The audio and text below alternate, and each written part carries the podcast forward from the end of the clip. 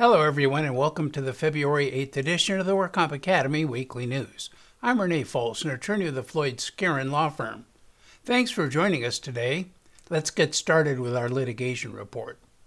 The California Supreme Court rejected the attempts of a major labor union and several ride hailing drivers to overturn Proposition 22, which is a newly passed ballot measure classifying gig workers as independent contractors in California. They asked the state Supreme Court to invalidate Prop 22 after more than 58% of voters supported it last November. They argued the measure limits state legislators' ability to implement a system of workers' compensation in defiance of their constitutional authority to do so.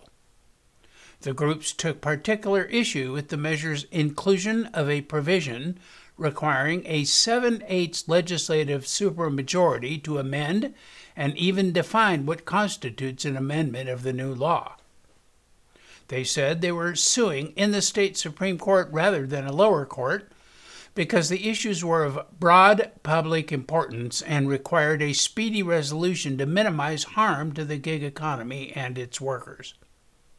However, the Supreme Court refused to hear the case and did not write a formal opinion.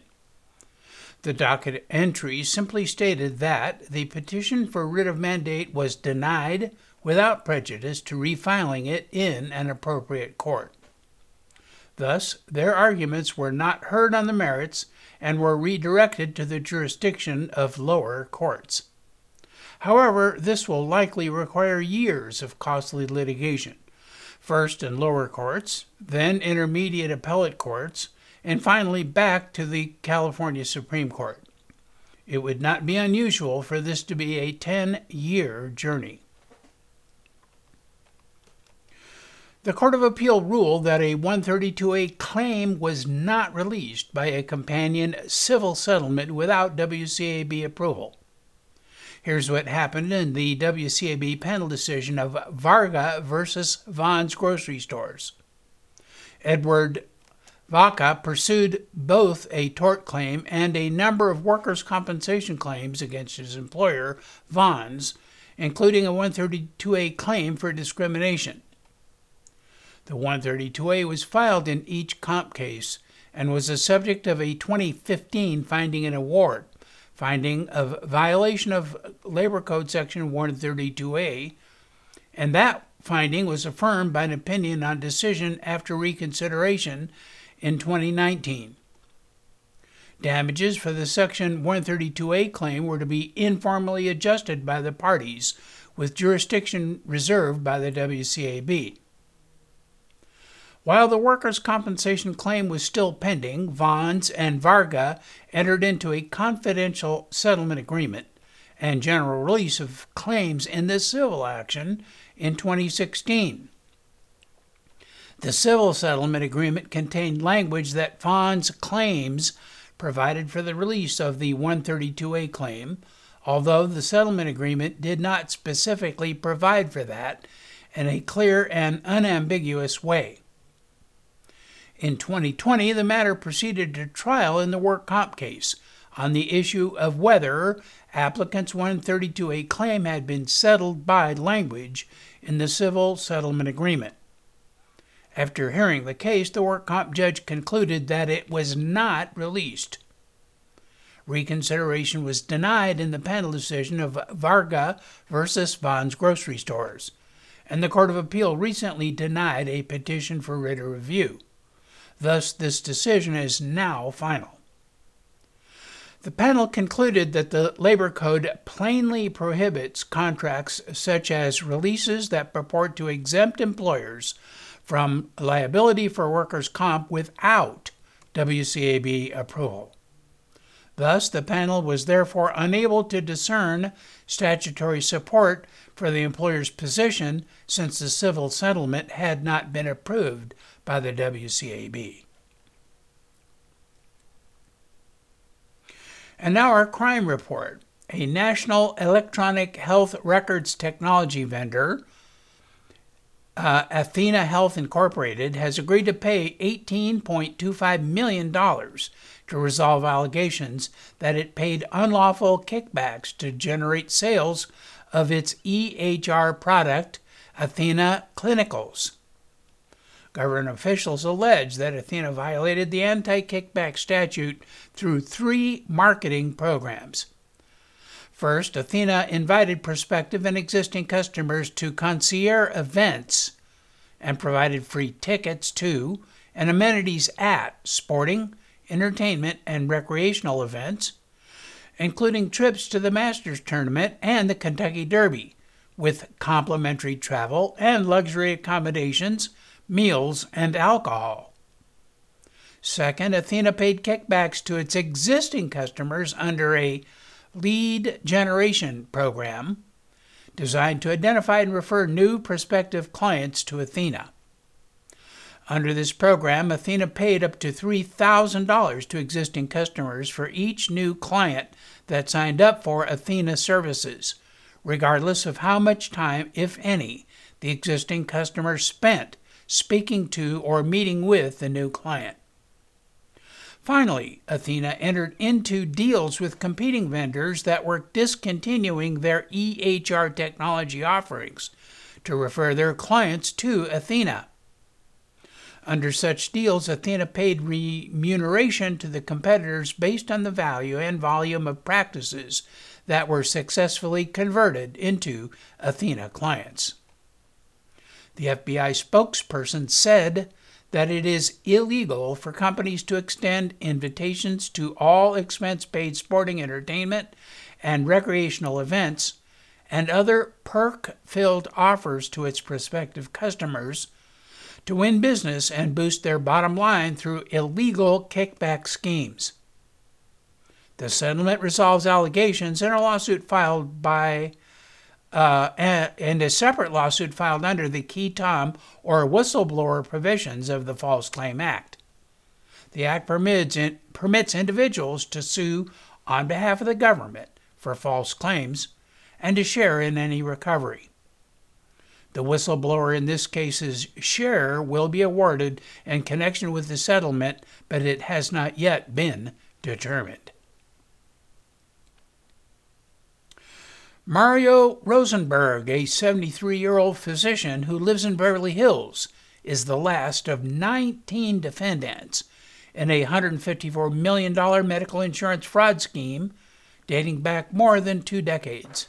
He was sentenced to three years of formal probation, 1,000 hours of community service in order to pay $2.9 million in restitution. He is one of the doctors accused of performing more than 1,000 unneeded surgeries on healthy patients. Prosecutors allege that nearly 2,900 people across the country were recruited to undergo unnecessary and dangerous surgeries in exchange for access to lower cost cosmetic surgery. Authorities once described this as the largest medical fraud prosecution in the United States and dubbed the scheme the Unity Outpatient Surgery Center scheme, referring to the Unity Outpatient Surgery Center in Buena Park, California. Rosenberg primarily performed colonoscopies and esophagogastroduodenoscopy procedures. He was accused of performing 646 procedures on 554 patients, which resulted in the fraudulent billing to insurance companies of more than $9 million.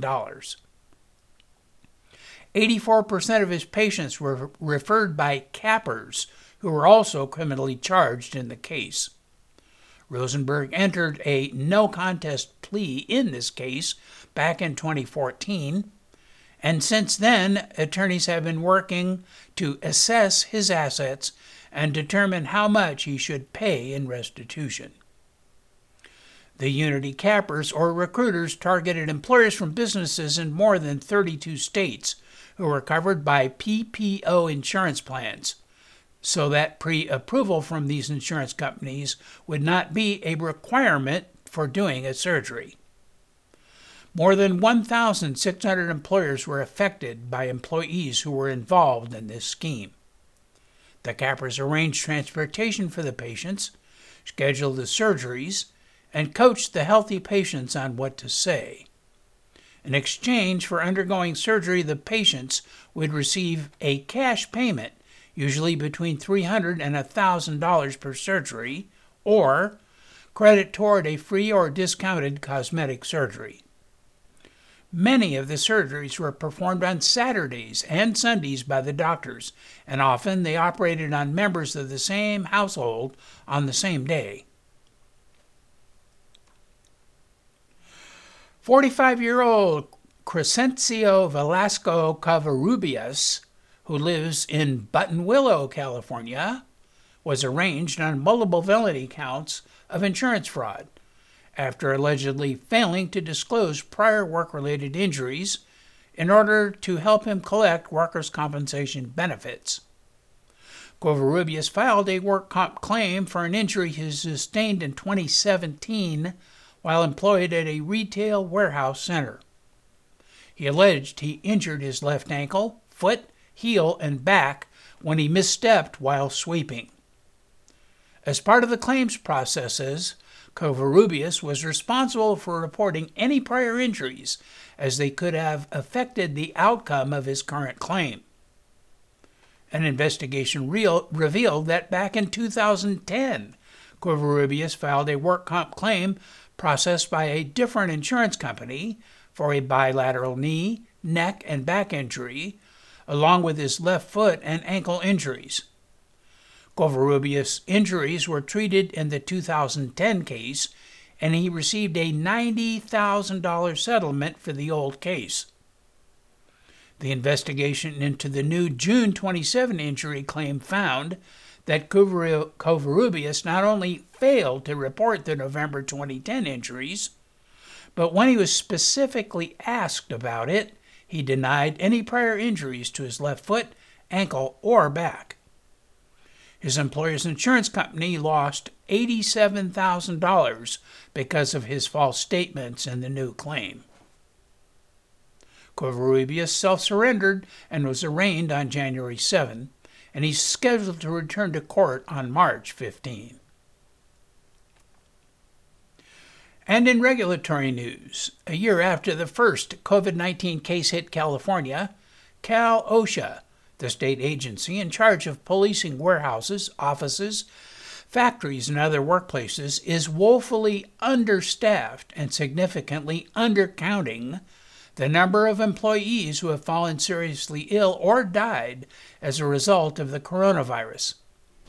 According to data obtained by the Sacramento Bee through a Public Records Act request, California employers reported only 1,600 serious worker illnesses or deaths to Cal OSHA from the start of the pandemic through mid December. The agency's inspectors determined that only 779 of those serious or deadly infections were actually contracted in the workplace.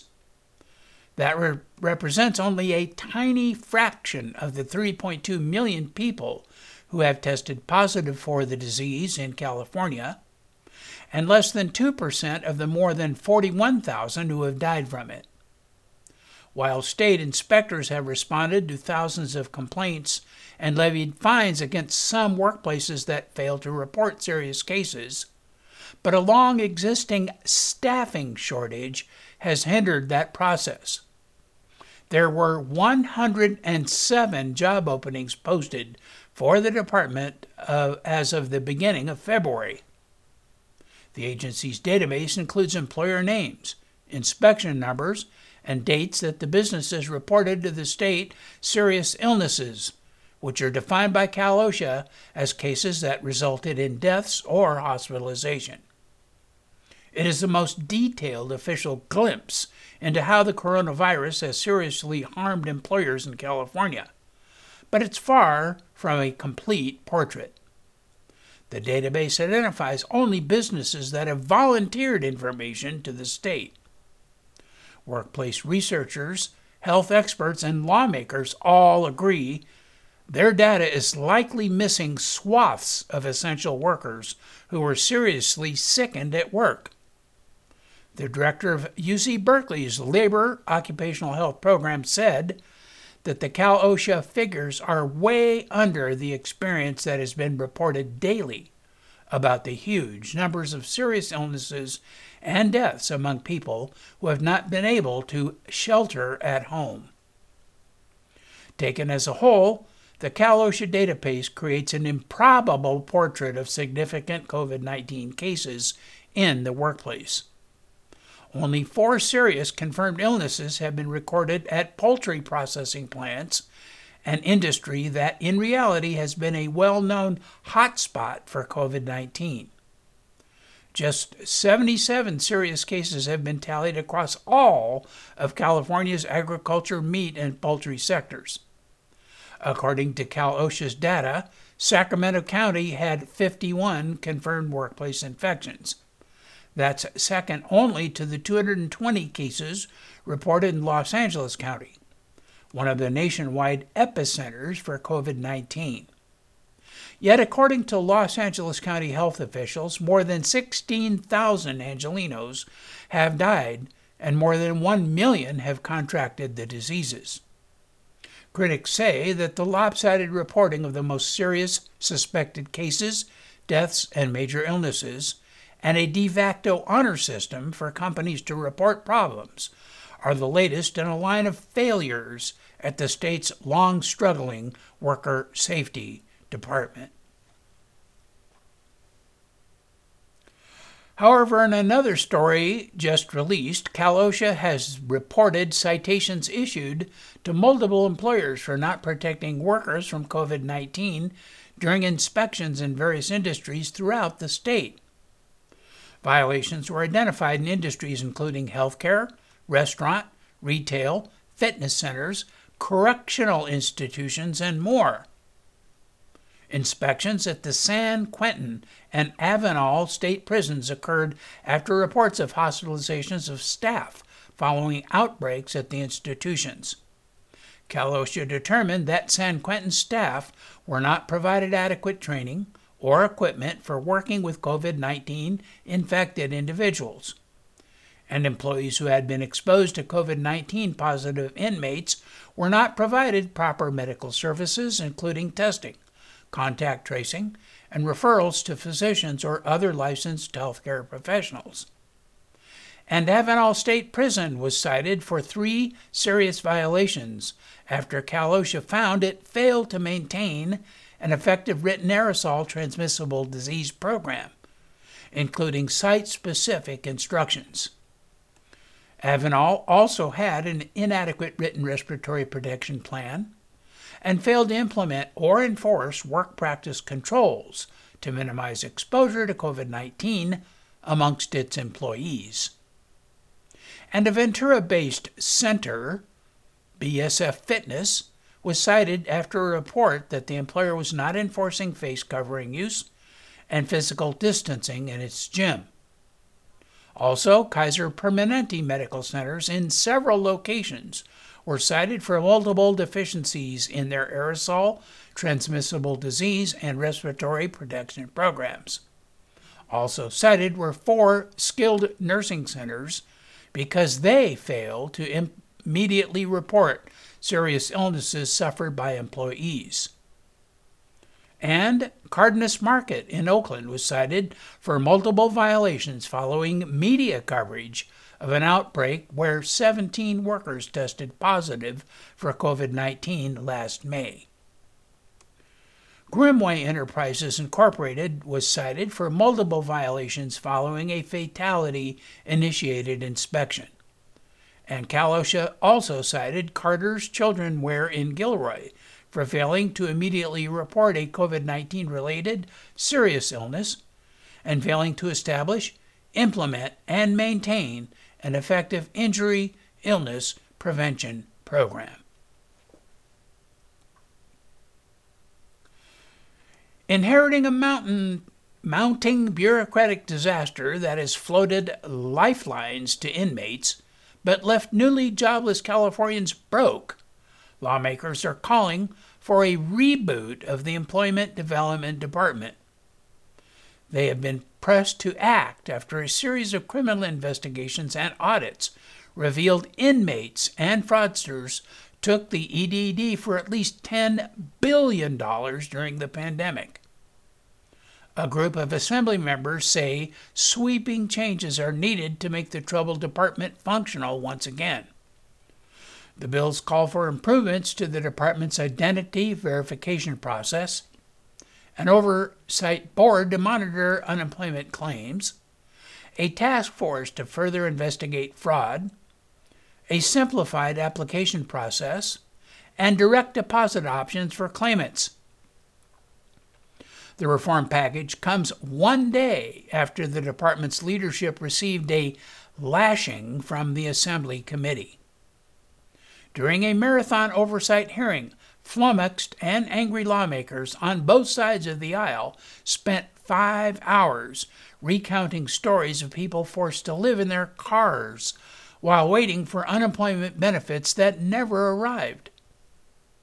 One of the proposals, Assembly Bill 110, attempts to prevent benefits from going to inmates by requiring the EDD to cross check all claims against state and local incarceration records. Lawmakers also want to spend $55 million on a task force to aid ongoing fraud investigations, as well as a new oversight board to ensure unemployment benefits are being distributed swiftly and accurately. In addition to cracking down on past and future fraud, the lawmakers want to make the system easier to use and more accessible. While unemployment skyrocketed last year, the EDD answered fewer than 1% of phone calls made by confused residents. Unable to get through to the department, residents have instead flooded their local elected officials with requests to help with unemployment applications and Assembly Bill 402 would give people an official avenue for help by creating a sort of consumer advocate arm to sift through its application issues. Related proposals would allow claimants to receive benefits by way of direct deposit, would require EDD to offer more options for non English speakers, and a streamlined application process. The Division of Workers' Compensation has canceled the scheduled February 18, 2021 virtual public hearing on the proposed adoption of the COVID 19 evidence based guideline to the medical treatment utilization schedule. The publishers of the American College of Occupational and Environmental Medicine's guidelines made an edit to the version of the coronavirus guideline that DWC posted for the 30 day public hearing comment period. As a result, the DWC will not have sufficient time to repost the edited version and complete the formal guideline adoption process, since another ACOEM update to this guideline is expected in mid March. The DWC plans to adopt and incorporate ACOEM's COVID 19 guideline into the MTUS when the next update is finally published. In the meantime, the DWC encourages providers to follow the MTUS medical evidence search sequence found in California Code of Regulations for the treatment recommendations pertaining to COVID 19. A U.S. congressional panel is investigating three large meatpacking companies for possible worker safety violations following reports that hundreds of industry workers have died of COVID 19. The House of Representatives Coronavirus Subcommittee asked JBS USA, Tyson Foods Incorporated, and Smithfield Foods Incorporated to provide records of inspections, complaints, and other internal documents. The panel also asked the Occupational Safety and Health Administration, the nation's workplace safety watchdog, to provide records of its efforts to enforce worker safety rules. Meatpacking plants emerged as early hubs of coronavirus infection last spring, forcing many of them to close temporarily, which in turn pushed up meat prices. Companies erected physical barriers and took other steps to protect its workers, but they were not able to eliminate the risk of infection. Surrounding communities also were affected. According to the National Academy of Sciences, meatpacking plants were associated with at least 236,000 coronavirus cases and up to 5,200 deaths as of July. Labor unions and workers have accused the companies of taking inadequate steps to protect workers. But Smithfield, Tyson, and JBS said they've spent hundreds of millions of dollars on worker safety, bonuses, and other measures. All three companies said they would cooperate with the investigation. The Meat Institute Trade Group said case rates for industry workers were five times lower in December than they were in May, while infections rose for the U.S. population as a whole. The Coronavirus Subcommittee's chairman said his panel would also examine OSHA's enforcement efforts, which he described as ineffective. In response, OSHA said more stringent safety guidelines, which it just issued to employers this month, were a first step in its efforts to work with Congress on worker protections. A Reuters investigation found that workplace inspections by OSHA dropped 44% between March, when the virus began to spread widely in the United States, and December 2020. So that is all of our news and events for this week. Please check our website daily for news updates, past editions of our news, and much, much more. And remember, you can subscribe to our weekly news podcasts and our special reports using your iPhone, your iPad, or your Android device by searching for the WorkComp Academy with your podcast software. And we also publish our daily news, podcast, and other utilities on our free WorkCompApps.com smartphone app. Again, I'm Renee Fols with Floyd Skeren, Manukian Langevin. Thanks for joining us today. Please drop by again next week for more news.